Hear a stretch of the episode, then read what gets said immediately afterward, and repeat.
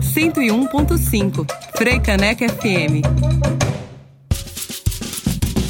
É rádio, é pública, então tem que ter mulher. É mulher na caneca, é mulher na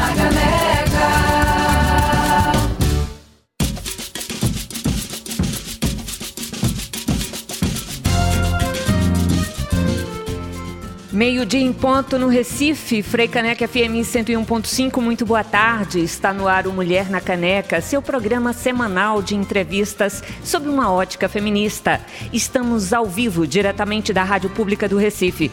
Eu sou Inamara Melo e é um prazer enorme lhe encontrar aqui nesta sintonia. Clara e Ana Rocha e te desejo uma ótima sexta-feira em nossa companhia para fortalecer as vozes de tantas mulheres. Seguiremos juntas até uma da tarde também pelo YouTube da Rádio Frecaneca FM. Estamos ao vivo por lá e você pode interagir conosco enviando perguntas para o nosso debate. Na semana que antecede o 8 de março, nós abrimos o programa de hoje saudando todas as mulheres. Estamos vivas, saudamos as que ocupam os mais diversos espaços de poder, dentro e fora de casa as companheiras de luta, de lida, de sol a sol, as que estão nas ruas, nas casas, nos postos de trabalho. Saudamos as que se foram por falta de saúde, de políticas públicas ou de mudança nas estruturas. Saudamos as que estão encerrando os ciclos violentos, as que estão neles, as que fincam o pé no chão em busca de novos caminhos. As mães, as que cuidam dos filhos das outras, as que plantam, as que colhem, as que tecem, as que fazem cultura. Saudamos as que nos antecederam e traçaram rotas para que pudéssemos hoje construir as nossas próprias trajetórias. Saudamos as mulheres trans, os travestis, as com deficiência, as negras, brancas, pardas, as lésbicas, as bi, as pan, as dos movimentos sociais, de comunidade, as que comandam suas vidas, as que se descobrem a cada dia. Saudamos você que nos ouve. Essa semana é sim de luta, mas também é de celebração. Apesar de um contexto tão desfavorável, somos nós que fazemos as revoluções do dia a dia, que ampliamos nossos direitos, que transformamos o mundo. O Mulher na Caneca de hoje abre os microfones para três mulheres que representam a bancada feminista na Câmara de Vereadores e Vereadoras do Recife. Elas são as que mais entregam e aprovam projetos segundo as pesquisas são as que impedem os retrocessos contra as políticas de gênero e atuam na construção de uma cidade fêmea. Quem está conosco hoje são as vereadoras Cida Pedrosa, Dani Portela e Liana Cirne. E nos destaques da semana, Brasil ultrapassa 650 mil mortes por Covid-19. Entre garotas, entre garotas, proporção das que nem estudam e nem trabalham é quase o dobro do que entre rapazes. E mais, oito em cada dez mulheres ambientalistas já sofreram violência por seu ativismo, diz pesquisa. Você também fica por dentro da agenda feminista e dos atos em comemoração ao Dia Internacional da Mulher. Tudo isso agora no Mulher na Caneca. A gente A gente abre o debate de hoje conversando com a bancada feminista da Câmara dos Vereadores e Vereadoras do Recife, Cida Pedrosa, Dani Portela e Eliana Cirne. Cida Pedrosa nasceu em Bodocó, sertão pernambucano. Formou-se em Direito. É feminista, poeta, ganhadora do Prêmio Jabuti. Trabalhou a vida inteira com causas sociais, atuando junto a trabalhadores rurais, direitos de crianças e adolescentes e foi secretária da Mulher do Recife e secretária de Meio Ambiente. Atualmente exerce seu primeiro mandato como vereadora pelo PCdoB na Câmara do Recife. Dani Portela é vereadora do Recife pelo PSOL. Mulher negra, mãe de Alice, alfabetizadora, historiadora e advogada popular. Já Liana Cirne é vereadora do Recife pelo PT doutora em Direito Público e professora da Faculdade de Direito da UFPE. Feminista e ativista, Liana é mãe de Pedro. Também é colunista da mídia Ninja do Brasil 247 e revista Fórum, onde escreve sobre política, direito, maternidade e feminismo. Cida, Cida Dani Liana. Sejam muito bem-vindas ao Mulher na Caneca. Muito boa tarde. Na verdade, para nós é um prazer ter três figuras tão importantes e tão representativas para a política em nossa cidade. E a gente tem uma enorme honra em receber as três juntas num programa que tinha que ser especial, Dia Internacional da Mulher, e nada mais representativo do que a nossa bancada feminista.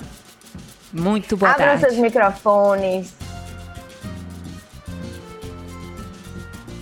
Boa Eu queria. Tarde.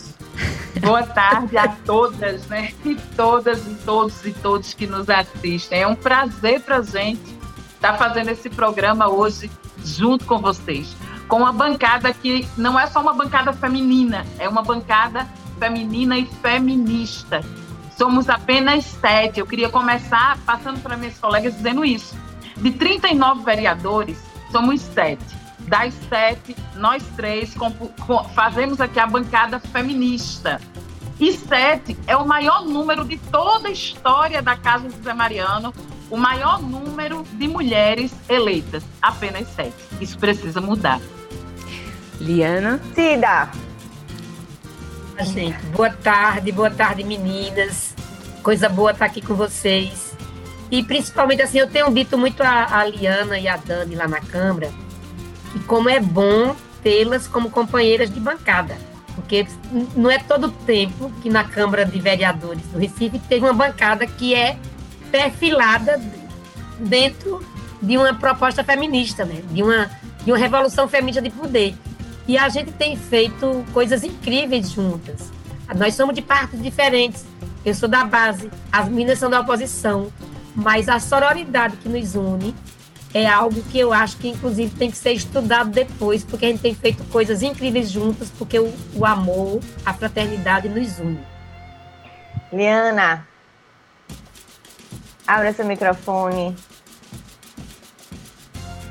É uma alegria, quero agradecer esse convite da Mulher na Caneca coisa boa está a bancada feminista da Câmara Municipal do Recife, um programa feminista da Rádio Frecaneca. E não tem só um programa feminista, é uma delícia isso. É, eu quero primeiro dizer que é, é, as falas de, de Dani e de Cida, elas são muito fortes, muito representativas também do que eu penso, do que eu sinto eu preciso registrar que nós somos privilegiadas. Nós somos privilegiadas. Vocês não imaginam a quantidade de colegas parlamentares que nós temos nas câmaras municipais do Brasil que estão enfrentando a violência política de gênero e políticas públicas machistas sozinhas, sem aliadas, às vezes até com outras vereadoras mulheres, mas que são tão, ou até às vezes mais, reprodutoras do pensamento patriarcal e da violência de gênero quanto vereadores homens. Então, nós temos uma às outras é muito reconfortante. A Câmara Municipal do Recife tem uma bancada feminista é um privilégio. Eu digo a vocês que nós estamos, nós infelizmente somos exceção no Brasil. Liana, por falar nisso, por falar nisso, na semana passada a gente trouxe para o programa os 90 anos do voto feminino, a importância das mulheres se candidatarem, serem eleitas. Vocês três têm uma longa carreira política, dentro dos partidos, inclusive, mas é a primeira vez que ocupam cadeiras no, Legislativo e juntas formam essa frente feminista na Câmara dos Vereadores e Vereadoras do Recife. Como é que tem sido atuar nesse espaço de poder? É mais difícil estar nesse lugar do que na gestão, como vocês já passaram, alguns de vocês passaram. Tornou-se mais potente o fato de vocês se sentirem de alguma forma impares, de vocês conseguirem formar essa bancada? Quem quer começar? É para todas? Todas. Então, a gente faz o seguinte, para ordenar aqui. cada pergunta ou cada resposta, uma começa e a gente vai fazendo um rodízio, tá certo? Então, Cida Pedrosa. Então, primeiro eu já tive experiência, assim, eu, eu, costumo dizer que eu sou uma feminista no poder aonde eu vou. Eu fui secretária de meio ambiente e lá fiz a luta feminista. Que é, é muito comum você fazer isso se você é secretária da mulher, que eu também fui. Mas em todos os espaços de poder que eu estive, o feminismo era a condição. E eu vou fazer isso para fazer um link com, com o que está acontecendo na Câmara de Vereadores. Na Secretaria do Meio Ambiente, Inamara era gerente conosco lá, outra feminina. Nós temos a maioria dos cargos de mulheres e mulheres feministas, e lá nós fizemos marcos, por exemplo, quando nós chegamos, tinha um curso no Jardim Botânico que era de jardineiros. Nós imediatamente criamos a cota, vai ser de jardineiros, 50% homens, 50% mulheres. Nós tínhamos um grupo de gênero e sustentabilidade. Então, na Câmara, quando eu chego lá, nesse espaço que é de muita voz, de muito discurso, né? De formação de narrativa, de construção de narrativa, e encontrar duas mulheres, nós somos sete, como, como Dani bem colocou aqui, mas encontrar duas mulheres que você é par, então tem muitos os feminismos. Haverá alguma outra vereadora que não está aqui de reivindicar também esta bandeira. Mas o feminismo que essas três aqui acreditam, é um feminismo que, que compreende que existe o feminismo negro, que existe o feminismo indígena, que existe o feminismo de várias mulheres, que, no meu caso, acredito no feminismo revolucionário e, e empoderador, que, que tem a luta de classe para ser resolvida. Então, quando a gente consegue juntar três mulheres que pensam mais ou menos numa mesma linha do ponto de vista do feminismo, essa coisa cria cria uma, uma importância enorme e eu acho que a gente tem conseguido é, fazer coisas lindas e incomodar também, o que é bom. Quando a gente incomoda, a gente está no caminho certo também, né? Liana, quer completar? É só endossar as palavras de Cida. Nós realmente somos três feministas é, nós somos interseccionais, nós compreendemos o feminismo a partir de uma perspectiva popular, não é o feminismo do 1%, é o feminismo dos 99%, é o feminismo negro. É, então, é, é, o feminismo atravessa a nossa leitura de luta de classes, é constitutivo.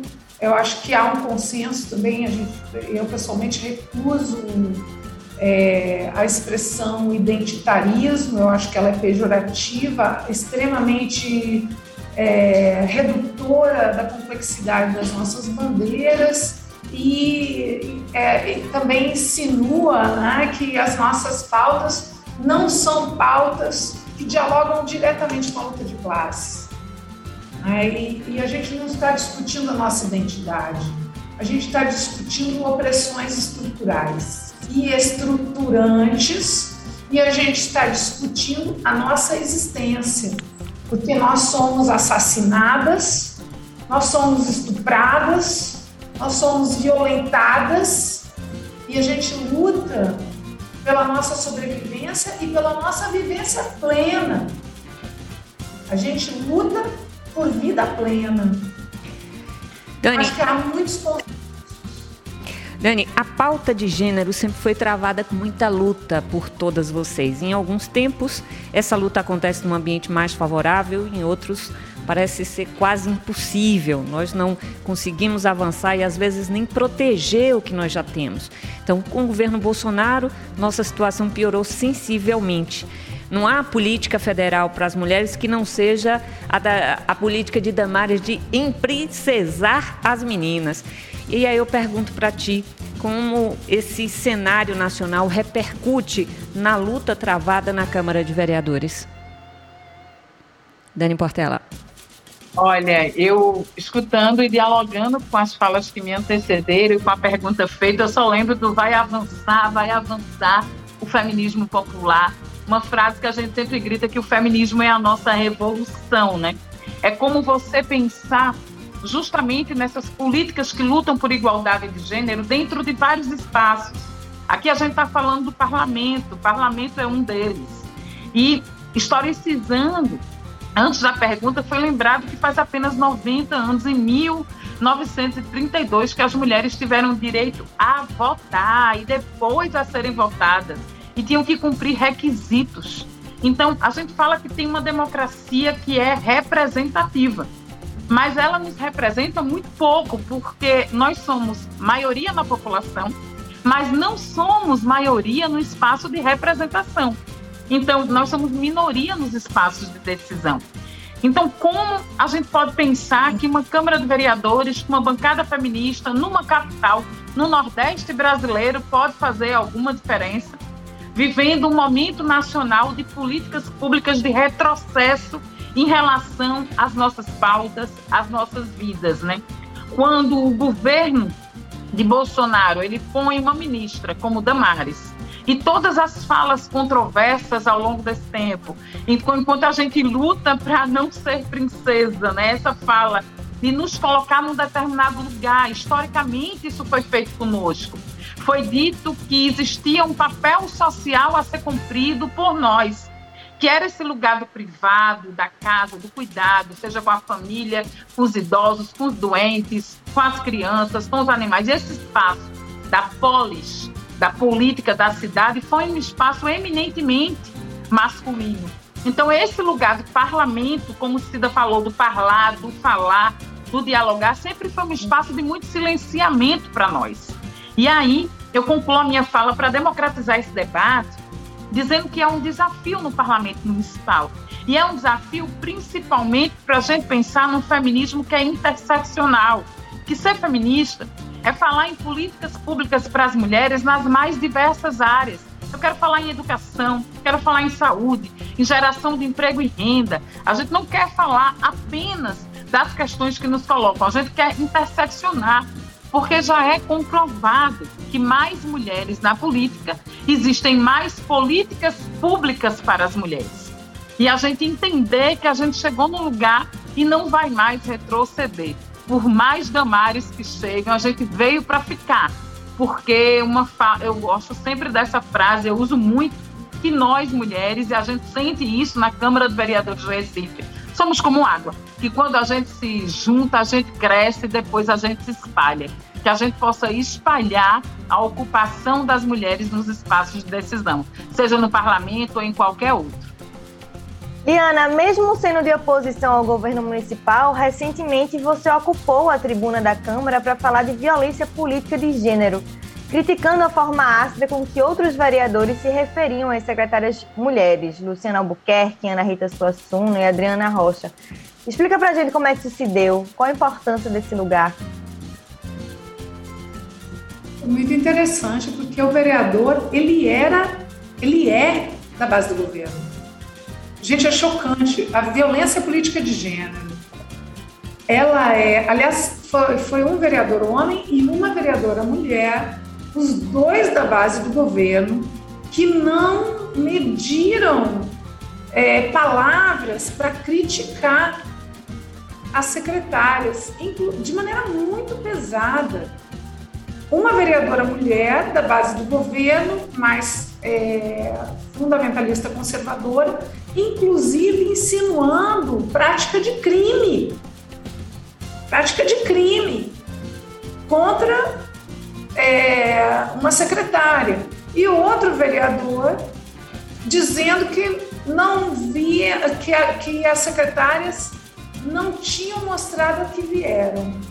E aí também fez uma crítica ao secretário homem e quase se desculpando por fazer a crítica. Ele quase, olha, assim, me desculpa porque eu estou fazendo uma crítica. Eles não percebem porque quando a gente foi conversar com ele, ele disse: Mas eu também critiquei o homem, mas é a forma como a, a crítica que é voltada para a mulher, ela é para destruí-la. Não é uma crítica focada no trabalho, porque eu também faço críticas, eu sou da oposição. Então eu faço críticas às mesmas secretarias eu faço cobranças às mesmas secretarias, mas é inadmissível que essas mulheres sejam criticadas de uma forma que é atravessada pela violência política de gênero. Quer dizer, o seu, você não mostrou a que veio. Isso não é verdade. Elas mostraram sim o que vieram, mas existe uma forma de fazer política que é para invisibilizar o trabalho dessas mulheres, que é para reduzir a relevância política dessas mulheres, que é para desmoralizá-las. É completamente diferente da crítica que foi feita ao secretário homem, que é uma crítica quase se desculpando. Sim. É, é, um, é, é deslegitimadora. Quem é você para ocupar esse espaço de poder? Você não mostrou que veio, você só está aí porque o prefeito estabeleceu uma cota, mas você não tem legitimidade. Esse é o subtexto. É muito é um violento. absurdo, né? E algumas são secretárias há anos, né? Não precisaram nem de cota, já estavam lá no, na lida há um tempão, né? Tem histórias, né? Histórias de movimentos sociais, histórias em vários lugares. Bom, a gente... Interessante, Ana, só, só assim, é interessante que a, eles não fazem a crítica ao prefeito porque seria necessário maior orçamento e dotação orçamentária é. para aquela secretaria. Exatamente. É e aí, mesmo Exatamente. sendo oposição, e é o caso de, de Dani também, porque Dani também subscreveu o documento que a gente assinou como bancada feminista da Câmara Municipal do Recife, Dani também da oposição, também não silenciou em relação a essa violência política de gênero, porque independente é, é, de eventuais ideologias ou perspectivas, ou o fato de que nós, por sermos da oposição, nós cobramos, nós tensionamos, nós criticamos, mas a ética tem que ser outra. Sim. Eu pergunto agora a Cida Pedrosa, que assumiu a condição de presidenta da Comissão da Mulher da Câmara. como é que tem sido essa construção? Quais são as pautas que vocês têm é, tratado à frente desta comissão? Como é que tem sido esse trabalho é, da Comissão da Mulher da Câmara de Vereadores do Recife? De, vereadora Cida Pedrosa. Bom, primeiro essa comissão, ela é muito nova, né? Ela foi criada quando eu era secretária da Mulher, foi uma reivindicação da Secretaria da Mulher. A gente chegou ao presidente antigo, né, o Marques, e pediu e solicitou e reivindicou, mandamos ofício e tudo, e foi criada essa comissão. O sentimento que eu tinha e ainda tenho, e estamos melhorando isso, é de que a comissão era meio esvaziada. Para vocês terem ideia, eu sou vice-presidenta da Comissão de Educação e Cultura, Esporte e Lazer. Quando eu via os projetos, iam, projetos que eram para estar na Comissão da Mulher, iam para essa comissão e não passavam por lá. Eu já tratei com o presidente essa questão, tratei com a turma do Legislativo, melhorou, Dani faz parte dessa comissão. Eita, Cidinha, até o microfone desligou melhorou, Agora. tem chegado mais projetos, mas a gente precisa de verdade conseguir efetivar que a comissão tome uma outra proporção, porque a minha crítica é o ano passado eu tentei fazer o 8 de março pela comissão, mas é a dificuldade de você ter os espaços pessoais. O que eu estou fazendo junto com o Dani é lutar para que a comissão possa, de verdade, ter uma representação maior para dentro e para fora da Câmara. A gente está discutindo a questão do feminicídio e principalmente a importância de, para dentro da casa, a gente ter esse trabalho vigilante e permanente da violência política. Acho que Dani, que é da comissão, poderia falar. E eu queria que, além disso, você já falasse também, Dani, que você protocolou uma emenda à LOA, que é da Lei Orçamentária Anual, para a criação do Observatório da Violência contra a Mulher. Então, junta tudo isso, a Comissão da Mulher e essa tua essa criação do observatório. É, deixa eu juntar as duas coisas. E falando da Comissão da Mulher, veja, Cida está presidenta dessa comissão. E acho que Cida é testemunha ocular de uma coisa que Liana fala. É, todas nós, de alguma maneira, sofremos violência política de gênero por estar nesse espaço. Então, logo quando a gente chega, todo mundo aqui é vereadora de primeiro mandato, né? No meu caso, mandata, mas vereadora pela primeira vez. E era comum quando a vereadora Cida subia ao microfone, porque é isso, a gente foi tão silenciada que a gente fala mesmo. A gente fala muito, a gente debate, discute. As três aqui são as que mais falam, não são só as que mais protocolam, são as que mais intervêm nos debates. Estão fazendo incomoda, história, né? É fazendo isso, história. Isso, mas olha aí, Mari, isso incomoda muito, incomoda de nos darem as costas, de conversarem entre si, de várias maneiras de silenciamento, direto ou indireto. Isso acontece quando as mulheres elas pegam esse microfone, né, que historicamente não foi apontado para a nossa boca, não foi feito para ampliar as nossas vozes, né? Então, quando a gente vai falar, existe sempre aquela coisa, eita, ela vem de novo, de novo Cida, de novo Dani, de novo Liana. Então, isso é um, um o parlamento é para isso, é um lugar de debates, de discussões, de trazer, desculpa, eu bati aqui, acabei mexendo, e justamente a Comissão da Mulher, ela tenta não só ficar ali olhando os projetos internos de leis ordinárias, mas pensar em uma atuação que enfrente a violência contra as mulheres, de toda sorte, seja violência política, seja violência física e doméstica, o feminicídio. E o, essa emenda à lei orçamentária foi a tentativa de criar um observatório, porque o movimento feminista há muito tempo é, ele vem reivindicando que a gente consiga ter um lugar que a gente olhe os dados que lá estejam os dados que a gente possa acessar, para que se criem políticas públicas em cima de dados efetivos. E aí, qual foi o grande debate?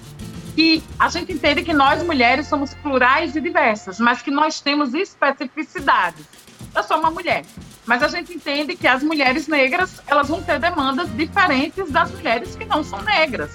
Quando a gente está falando de mortalidade materna e a gente diz que quase 90% das mulheres que morrem ao parir nas maternidades públicas são mulheres negras, a gente tem que tratar com uma diferença. Se eu estou falando de mulheres com deficiência, eu tenho uma especificidade para tratar. Se eu estou falando em mulheres LBTs, quando a gente sabe que a violência só aumenta, o feminicídio, mas o transfeminicídio também, eu não tenho como tratar todo mundo exatamente como igual. Então há um suposto. É, os argumentos são sempre esses. Ah, vocês querem privilégios porque não entende que às vezes a gente, quando diz que eu preciso de políticas públicas para enfrentar a violência, especialmente para as mulheres LGBTs, é porque existe ainda estupros corretivos, transfeminicídios que não param de aumentar, e eu não posso simplesmente entender que todas são iguais, porque a gente tem especificidades diferentes. E a Câmara de Vereadores ela tem muita resistência com uma bancada que se assume conservadora, veja, existe uma bancada que se auto-intitula Bancada Cristã Conservadora da Câmara de Vereadores do Recife. Mas quando a pauta é de costume, essa bancada ela alcança mais apoiadores e apoiadoras. Então, sempre que trata de LGBTQIA+, isso é muito polêmico. E aí eu termino esse debate lembrando que a vereadora Cida propôs o ano passado simplesmente pintar uma faixa das cores da bandeira LGBT no meio, uma faixa de pedestre. A gente entrou com um pedido para que se fosse estendida uma bandeira no mês de orgulho LGBT e nada disso é. Obrigada, Dani. A gente faz agora um breve intervalo. Então, a gente está no momento, ele vive Eita. nacionalmente a gente faz tudo um bem, breve intervalo, bem. volta já para debater o dia 8 de março com as vereadoras do Recife, Cida Pedrosa, Dani Portela e Liana Cisne. Enquanto isso, tem música. Alessandra Leão canta Borda da Pele. Frei Caneca FM, a rádio pública do Recife.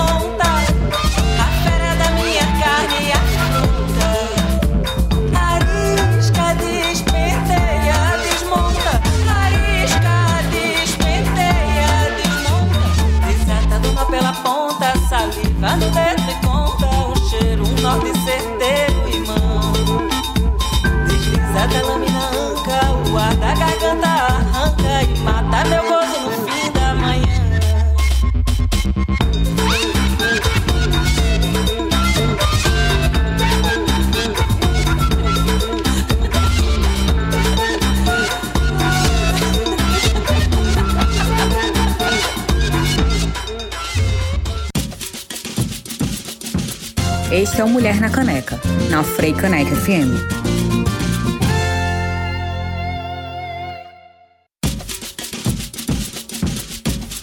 Estamos de volta com Mulher.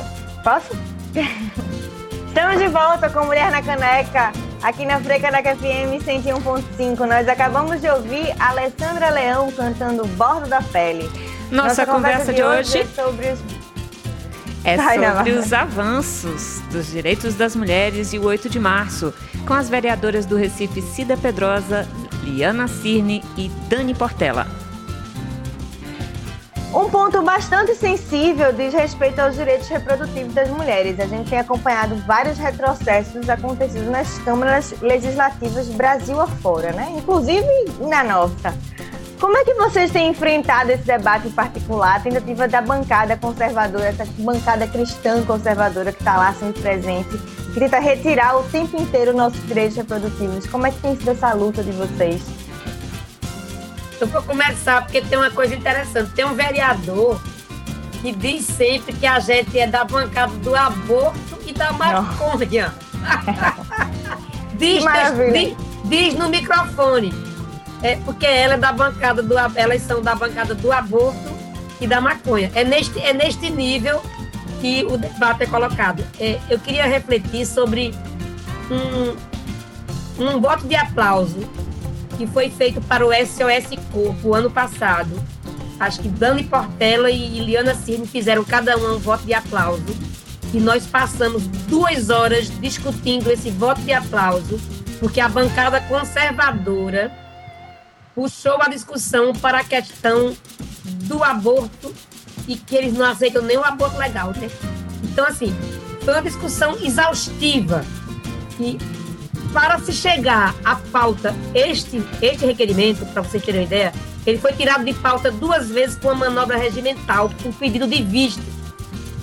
A gente conseguiu passar com votação nominal isso é para chegar, para dizer para vocês o nível desta discussão na Câmara. Um voto de aplauso. Pois é, isso quer dizer, um voto de aplauso, né? Um voto de aplauso para uma instituição, para a instituição mais antiga feminista da cidade do Recife. Eu lembro que eu falei lá na época, não tem como contar a história das políticas públicas para as mulheres sem linkar isso à luta do SS Povo. Não tem como a gente pensar as políticas feministas no Brasil da década de 80 para cá, sem pensar no trabalho do SS Corpo. E simplesmente um voto de aplauso chega a esse nível de exaustão. É para vocês terem clareza do quanto a gente tem que articular, construir e, ir buscando aliados. Cada votação é uma luta.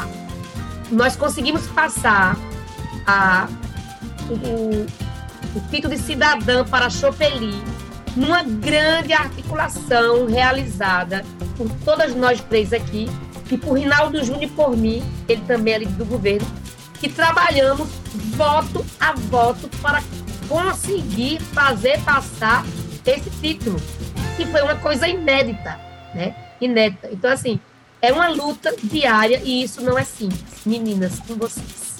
Liana?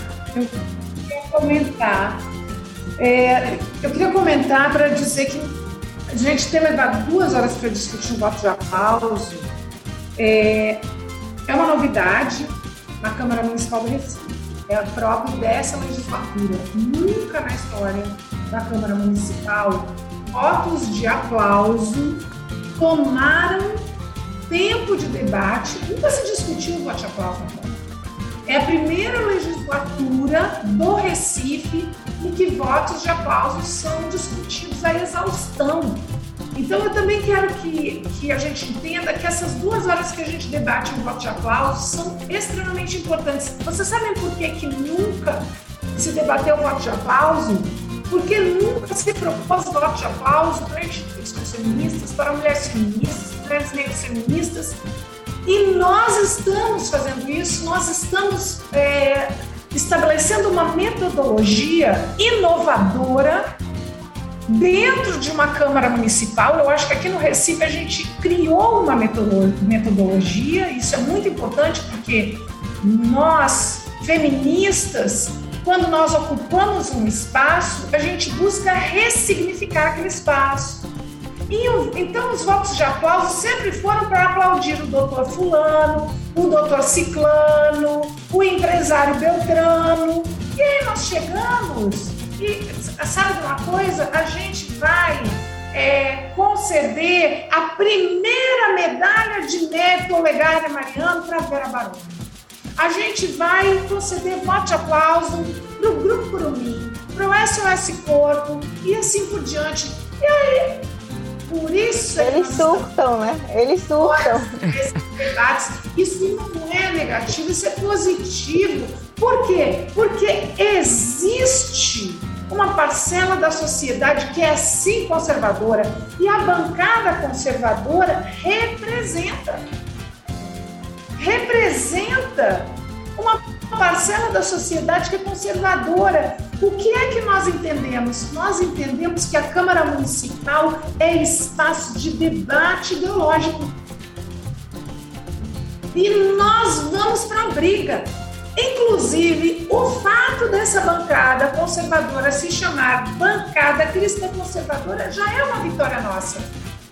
Porque eu fui uma que exigi, porque eu sou cristã, sou católica, eu fui uma que exigi, todas as vezes que eles falavam que eles eram bancada cristã, eu pedia para acrescentar a bancada cristã conservadora, porque existe uma bancada cristã que é progressista. Então, o simples fato deles terem que se reconhecer como bancada cristã conservadora, isso já é uma vitória ideológica nossa. Eu acho que é bem importante, é, é, bem importante a gente destacar aqui essa questão da luta de ideias e ressaltar aquilo que vocês têm feito. Quer dizer, a gente sabe que o trabalho de um ou de uma parlamentar, além de fiscalizar o poder executivo, de propor legislações, também é divulgar ideias, é fazer circular opiniões. E além de usar a tribuna da Câmara, vocês três têm se destacado por escrever, por falar em vários veículos da mídia alternativa, ocupando espaços, inclusive como colunistas. E nos parece uma estratégia absolutamente necessária, extremamente louvável para a luta de ideias, para a luta feminista. E a gente queria que vocês comentassem como cada uma tem empreendido esse esforço de comunicação. E eu começo com Dani Portela nessa nessa, nesse esforço de travar essa batalha de ideias. Dani, além de ocupar a Câmara, o que mais você tem feito? Olha, essas ocupações em espaços diversos são muito importantes porque faz muito tempo que nós, como ativistas em direitos humanos, faz décadas que nós debatemos a democratização dos meios de comunicação. Então, acho que desde a, de quando a gente assistiu Além do Cidadão Kane, a gente entendeu que isso era urgente, né? Que a gente precisa realmente quebrar os monopólios, os oligopólios e criar meios de comunicações plurais e diversos, desde rádios comunitárias a mídias alternativas que sejam confiáveis, que essa informação chegue e que a gente realmente confie na fonte e confie no que está se debatendo e tenha identificação. Então, a gente precisa falar um pouco para fora. A gente vive numa num tempo que é um tempo que às vezes me incomoda um pouco, assim que eu digo que antes de, de vir para a vida pública, minhas redes eram meio antissociais, né? Então hoje você tem uma necessidade do uso de redes sociais, só que essa rede entrega conteúdos curtos, rápidos e que não aprofundam os debates. Então me dá uma angústia quando minha filha diz: nem adianta, a gente só assiste 30 segundos. Um minuto jamais, é um vídeo muito longo. E aí você tem que fazer para dar uma opinião mede os seus caracteres. Então, a gente tem que encontrar outros espaços que a gente possa aprofundar o que a gente pensa, os nossos debates, porque não dá para ficar fazendo esse debate sempre curto, sempre raso, sempre na espuma, sem aprofundar nada. Então, hoje, assim, é, a gente tem buscado, além das redes sociais, ocupar colunas e mídias alternativas, como o Brasil de Fato, é, como também é, quinzenalmente, eu estou lá no Giro das 11 no 247, é tentar espaço de estar em rádios como essa, que precisam inclusive de editais que nós apoiamos, porque a gente precisa de políticas públicas para a democratização dos meios de comunicação e de todas as mídias. A gente precisa de uma comunicação que a gente olhe e nos reconheça se reconheça em quem está apresentando, se reconheça nas notícias, se reconheça na importância dos debates. Então, assim, a gente vai tentar ocupar todos os espaços, da mídia formal, a mídia informal. E eu concluo só dizendo uma coisa: é impressionante o alcance do rádio. Eu tive isso em 2018, quando fui candidata a governadora, como as pessoas ainda escutam rádio. Assim, o alcance que o rádio tem é um alcance muito grande, então a gente é importante que essa voz amplie e reverbere em outros lugares. Cida Pedrosa é colunista da TV Grabois e também é, do Brasil de Fato, não é isso, Cida? Abre seu microfone, Cidinha. Sim, sim. E de vez em quando publico artigos nos, nos periódicos locais. Eu acho que Dani foi, fez uma colocação muito importante. A gente precisa. A luta de ideias é talvez o instrumento de luta mais importante nesse momento onde a gente está vivendo um verdadeiro é, obscurantismo no Brasil. As ideias neofascistas, as ideias liberais se tornaram mais do que liberais. Nós temos um projeto de ultradireita no, no Planalto Central, namorando com o fascismo, e que tenta o tempo inteiro diminuir a luta e destruir a luta de muitos anos construída pelos movimentos sociais, seja a luta de mulheres, a luta de negros e negras, a luta LGBTQIA+, a própria luta da cultura. Então você tem um momento onde o Brasil está sendo jogado né, na vala comum. E a gente precisa, mais do que nunca, ganhar mentes e corações. E você só consegue travar, é, ganhar mentes e corações travando a luta de ideias. E como o Dani colocou tão bem, impossível você conseguir ganhar mentes e corações em 30 segundos. A gente vive um momento de muitas fake news. Isso é uma luta importante que a gente tem que travar contra as fake news. Nós vemos um momento onde a mentira, que a gente chama de novas verdades, pós-verdade, e a gente tem que tratar isso para poder conseguir, inclusive, colaborar com um projeto é, de reestruturação do Brasil que a gente consiga ganhar a eleição e colocar o no poder. Então, neste momento, a luta de ideias, travar a luta de ideias, e por isso que eu estou lá na TV Grabois, toda sexta-feira sai um vídeo novo. Sexta-feira, ao meio-dia, toda sexta-feira, já deve ter saído novo agora. Neste, eu estou falando de Brenda Lee, nesta sexta, uma bodocoense, uma mulher trans incrível, que fez uma luta maravilhosa é, em defesa das pessoas é, com HIV e AIDS, né? E hoje, nesta sexta-feira agora, eu abro o, o, mês da mulher falando da Brenda Lee, uma conterrânea minha de Bodocó, e faço também quinzenalmente no Brasil de fato. E acho que isso, como o Dani colocou, a gente lutou e luta pela democratização da mídia, e esses são espaços que a gente tem que ocupar. Liana tá na Mídia Ninja, Brasil 247, Revista Fórum. Diga para nós, Liana. É crucial é, primeiro a gente tem que apoiar a mídia independente.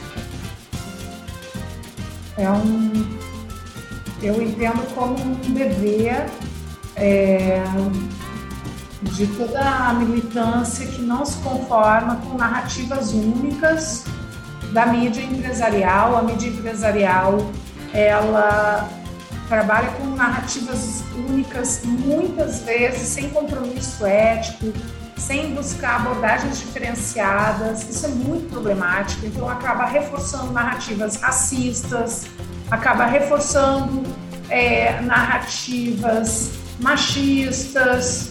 É, isso é, agora mesmo na, na, na cobertura da guerra, a gente tem narrativas únicas que vêm sempre de um mesmo ponto de vista eu, é, eu não tenho me pronunciado sobre a guerra, justamente porque acho um tema muito complexo. É claro que a gente, eu endosso a fala do presidente Lula sobre a importância de resolver os conflitos numa mesa de negociação e que a paz ela tem que ser um objetivo levado a sério.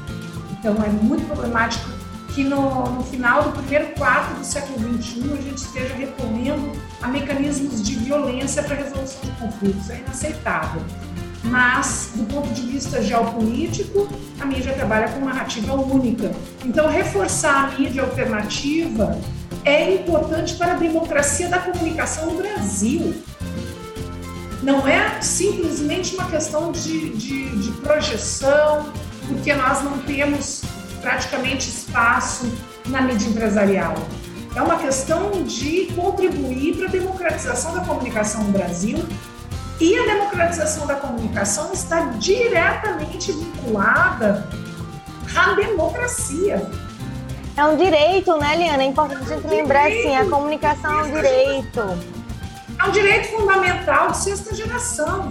Então eu vejo, eu vejo a minha participação, a minha cooperação na mídia alternativa como uma, uma obrigação. E, inclusive, a, a mídia que eu mais coopero é o Brasil 247. Eu tenho dois programas semanais, um com o Mauro Lopes no Giro das Onze. Eu sou a primeira colunista fixa do Giro das Onze. É, Para mim é uma honra. Então, depois, Mauro fez uma experiência comigo, foi muito bem sucedida. Ele começou a, a, convidar outras comentaristas fixas, como Dani, como tantas outras, Maria Marighella e tantas outras. Com Maria Marighella e Élica Takimoto, tem um programa semanal também no Brasil 247, que é o Sextor. É, e, e para mim é um compromisso. É isso. É a gente já está finalizando nossa entrevista, já estamos estourando todo o tempo, mas eu queria que, para finalizar, vocês pontuassem rapidamente o que é que vocês destacam nesse primeiro ano de mandato de vocês? Quais foram os principais benefícios, as principais guerras que vocês travaram para construir políticas públicas para nós? Quem quer começar? Vamos lá. Eu Dani, posso? Pode. Vou tentar ser bem breve, porque eu tenho é, que estar estourada. Tá... Mas é assim, quando a gente toma posse, eu fiz o discurso de abertura dessa legislatura. E eu chamei aquele discurso de discurso de reintegração de posse. É uma reintegração de posse de territórios políticos que nos foram negados.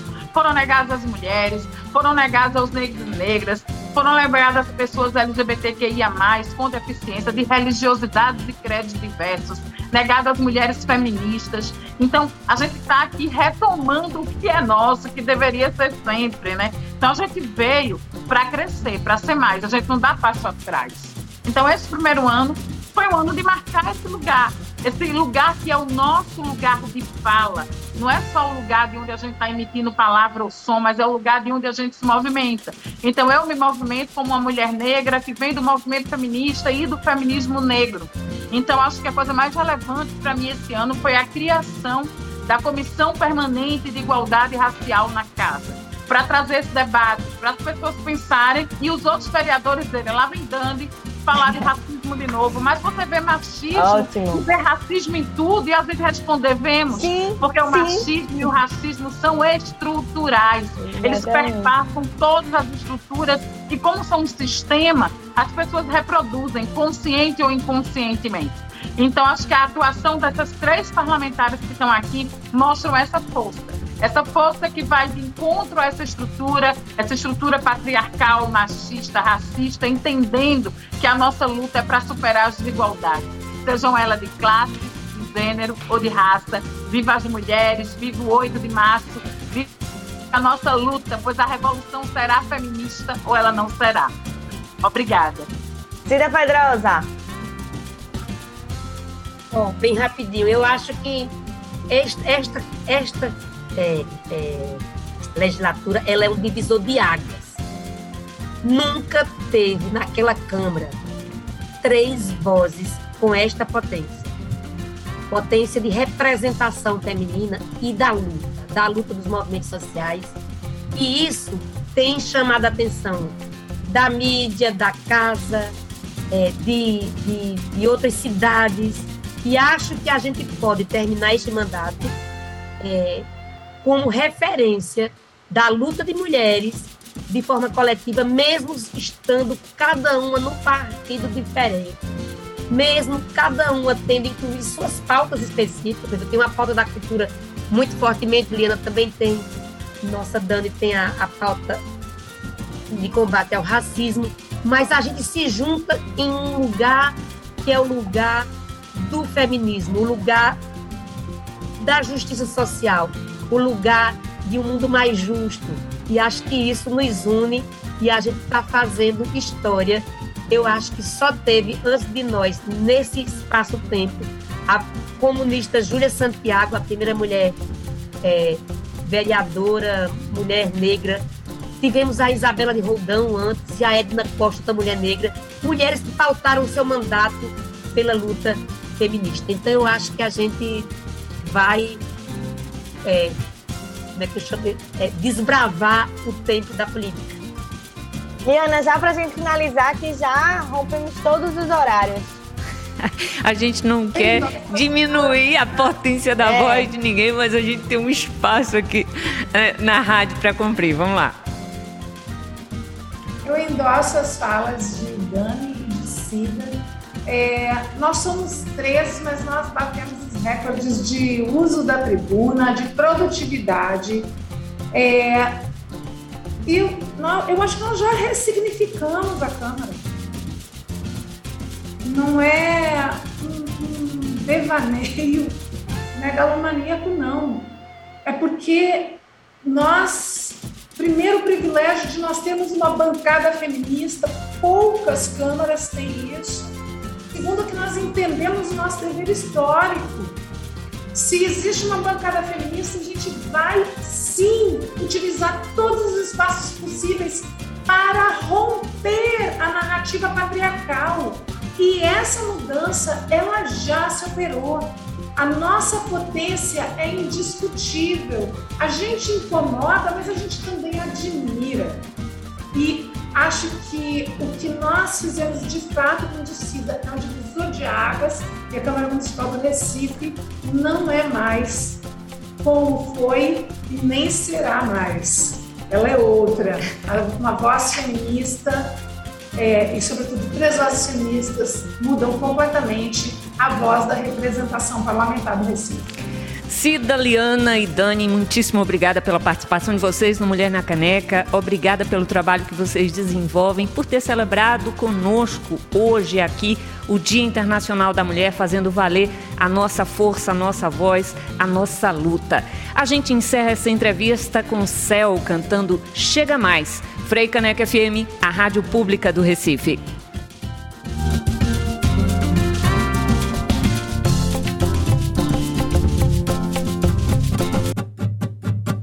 Conheço essa cara, essa fala, esse cheiro, essa cara de louco, esse fogo, esse jeito escandaloso, você guloso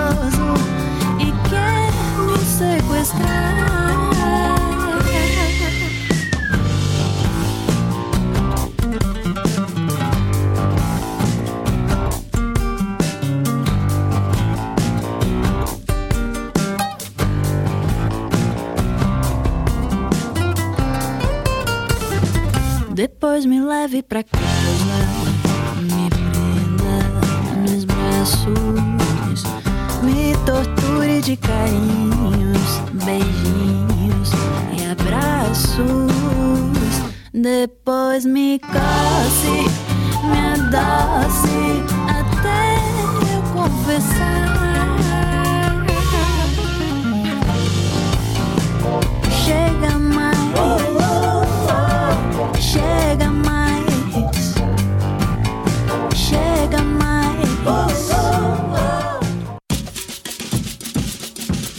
Este é o Mulher na Caneca, na Frei Caneca FM.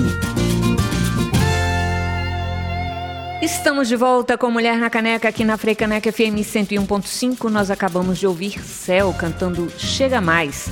Nesse terceiro e último bloco, notícias que valem a pena ser comentadas no quadro E aí o que tem de novidade? Brasil ultrapassa 650 mil mortes por Covid. A matéria de Felipe Watabi, no dia 2 de março, na Folha de São Paulo. O Brasil chegou na quarta-feira de cinzas a 650 mil e 52 vidas perdidas para a Covid-19 desde o início da pandemia. As 50 mil perdas mais recentes ocorreram 145 dias após o país atingir 600 mil mortos maior intervalo entre marcos da crise sanitária provocada pelo coronavírus. Anteriormente, o maior intervalo de tempo entre as marcas havia sido logo no começo da pandemia, quando em 100 dias o país saiu da primeira morte oficial por Covid, em 12 de março de 2020, para 50 mil óbitos, em 20 de junho do mesmo ano. Eu acho que este é um número expressivo e a gente aqui deve reforçar o entendimento de que não é possível naturalizar. 650 mil é um número por demais alto, relevante, assustador e que isso precisa é, é, não ser entendido como um número qualquer, né, Clariana? E lembrar que a pandemia não acabou, né? Às vezes a gente fica com essa falsa sensação de que tá todo mundo vacinado, mas que ela não acabou, tá aí. Esse número representa bastante isso. Bom, e entre garotas, proporção de, que, de quem nem estudam nem trabalham é quase o dobro do que entre rapazes. O Brasil tinha, em meados de 2021, mais de 11 milhões de jovens neném rapazes e garotas de 15 a 29 anos que não estudam nem trabalham. O grupo de jovens sem perspectiva de estudo nem trabalho já era expressivo antes da pandemia, mas o isolamento social aumentou o problema e os neném chegaram a 24% da população jovem do país. Com receio de violar as regras de distanciamento social, um terço deles sequer tentou encontrar trabalho. O problema se estendeu de tal maneira que no terceiro trimestre do ano passado, a cada 100 brasileiros desempregados, 37 eram jovens. A desocupação total na juventude, fase fundamental para definir a carreira de uma pessoa, pode deixar marcas permanentes na trajetória de ascensão social de toda uma geração. A conclusão é de uma pesquisa da Fundação Getúlio Vargas. No primeiro trimestre de 2021, o Brasil tinha 49,3 milhões de jovens de 15 a 29 anos e um quarto estava sem estudar ou trabalhar. Ao todo, 11,7 milhões de moças e rapazes eram considerados neném, o equivalente a 24% da juventude do país. A quantidade de jovens brasileiros neném supera a população de alguns países. É o dobro, por exemplo, da população da Dinamarca, que tem 5,9 milhões de habitantes. No segundo trimestre de 2020, início da pandemia da Covid-19, 32 a cada 100 moças brasileiras eram consideradas neném. Entre os meninos, a proporção era de 19 a cada 100 por contraditório que possa parecer, ou por mais contraditório que possa parecer, a pesquisa mostra que jovens que concluem o ensino superior estão mais propensos a ficar sem nenhum tipo de ocupação. Em meados de 2021, 16 a cada 100 moças e rapazes com diploma universitários eram nem-nem. O número é maior do que o observado entre aqueles que desistiram da graduação. Seis a cada 100 deles estavam sem trabalhar nem estudar no mesmo período. É assustador, é uma geração inteira, né? A gente tá. Daqui que a gente se recupere dessas tragédias vão durar anos, assim. A última notícia é que oito em cada dez mulheres ambientalistas já sofreram violência por seu ativismo, diz pesquisa. Ameaça, opressão, medo dentro da própria casa. As violências sofridas pelas mulheres ambientalistas, muitas vezes líderes comunitárias e defensoras de terra na Amazônia Legal, se multiplicaram. Uma pesquisa do Instituto Igarapé, com 125 ativistas, mostra que 8 em cada 10 já afirmaram já terem sofrido algum tipo de ataque por sua atuação, muitas vezes vendo o próprio companheiro. Em vários casos, terminam em ameaças, agressões e mortes. De 2012 a 2020, 48 foram assassinadas por pistoleiros, segundo a Comissão Pastoral da Terra. O Igarapé ouviu ativistas que já sofreram ou testemunharam violências e precisaram deixar suas terras ou fazem parte de programas de proteção governamentais no Acre, Amazonas, Maranhão, Pará e Roraima. Na nossa agenda feminista, o Movimento de Mulheres realizará ato no dia 8 de março, aqui no Recife, às 15 horas, no Parque 13 de Maio. Este ano, o lema é Pela Vida de Todas as Mulheres, abaixo o bolsonarismo pelo fim da fome, do racismo, do feminicídio e do transfeminicídio. Quem faz o chamado é Elisa Maria, da Marcha das Mulheres, núcleo Soledad Barreto.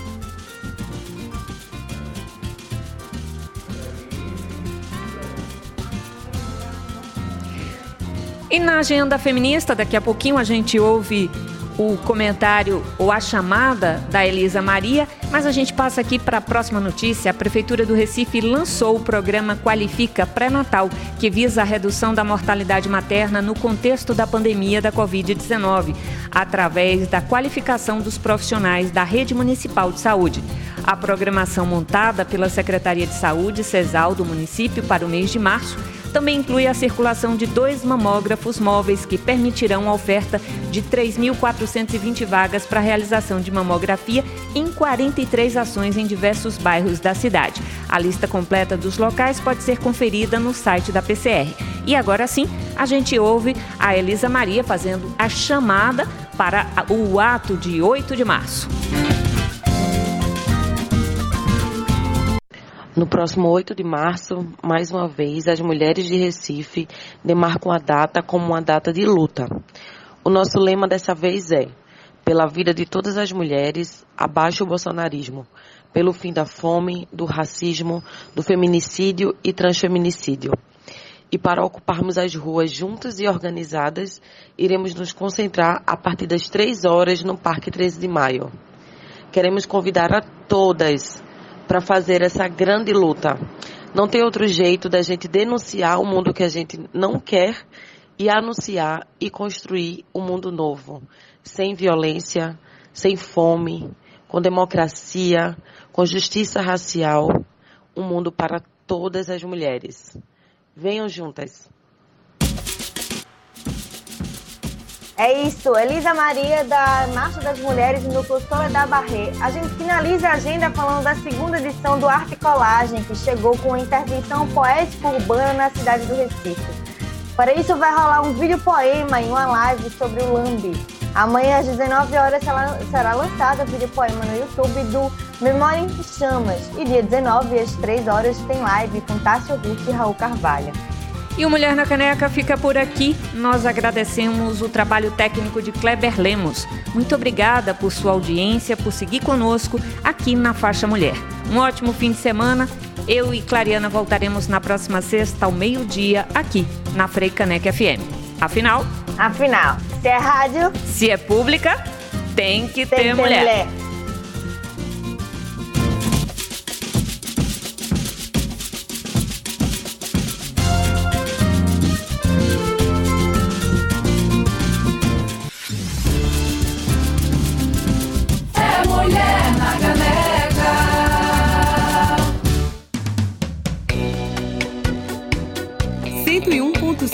FM. Há cinco anos tocando Recife.